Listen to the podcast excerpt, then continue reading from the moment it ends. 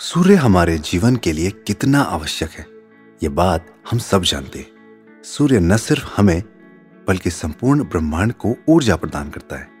सनातन धर्म में सूर्य को जल देने की परंपरा है। वैदिक काल से चली आ रही यह परंपरा आज भी निभाई जाती है। भगवान राम भी प्रतिदिन सूर्य की उपासना किया करते थे। महाभारत काल में पांडवों की माता कुंती सूर्य देव की भक्त थी।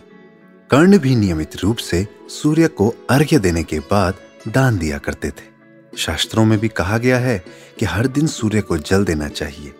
सूर्य को प्रत्यक्ष देवता माना जाता है, क्योंकि हर दिन इनके दर्शन प्राप्त होते हैं। तो चलिए आज आपको बताते हैं कि सूर्य को अर्घ्य देने के धार्मिक, ज्योतिषीय और वैज्ञानिक कारणों के बारे में।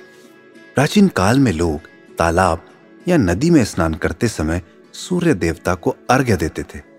धार्मिक मान्यता अनुसार सुबह उठकर सूर्य देवता का दर्शन करने और जल अर्पित करने से व्यक्ति की आत्मा और मन को ऊर्जा मिलती है।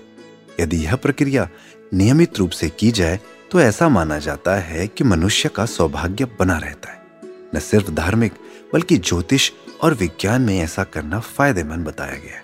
चलिए धार्मिक के बाद आपको बताएँगे कि ज्योतिषीय और वैज्ञानिक आधार पर सूर्य को अर्घ्य देना कितना आवश्यक है।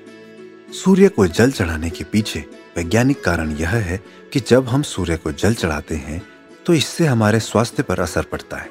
सुबह की ताजी हवा और सूर्य की पहली किरण हम पर पड़ती है, जो हमारे स्वास्थ्य के लिए लाभकारी है।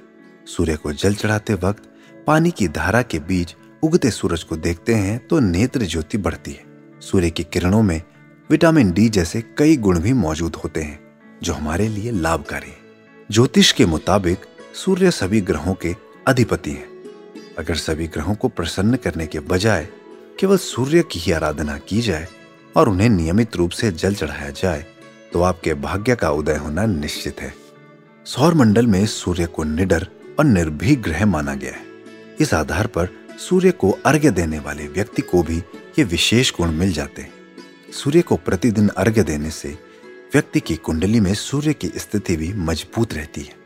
ज्योतिष विद्या के मुताबिक, हर दिन सूर्य को अर्घ्य देने से व्यक्ति की कुंडली में यदि शनि की बुरी दृष्टि हो तो उसका प्रभाव कम होता है। जो व्यक्ति विशेष रूप से रोज़ाना ऐसा करता है, उसके जीवन पर पड़ने वाली शनि की हानिकारक प्रभाव भी कम हो जाते हैं।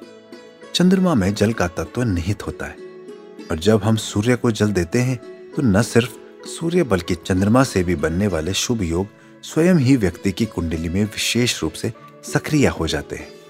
ज्योतिष के मुताबिक सूर्य सभी ग्रहों के अधिपति है। अगर सभी ग्रहों को प्रसन्न करने के बजाय केवल सूर्य की ही आराधना की जाए और नियमित रूप से जल चढ़ाया जाए तो आपके भाग्य का उदय होना निश्चित है। रविवार का दिन सूर्य देव की पूजा के लिए विशेष है। सूर्य को जल अर्पित करते वक्त हमें कुछ बातों का ख्याल रखना चाहिए। सूर्य देव को जल प्रातः जल्दी उठकर ही अर्पित करना चाहिए। जल चढ़ाने के लिए सदैव तांबे के लोटे का इस्तेमाल करना चाहिए। जल में चावल, रोली, फूल पत्तियाँ आदि डालकर चढ़ाना चाहिए। जल चढ़ाते समय गायत्री मंत्र का जाप भी करना चाहिए। आप भगवान सूर्य के बारह नामों का भी जाप कर सकते हैं। बोलो सूर्य देव महाराज की जय।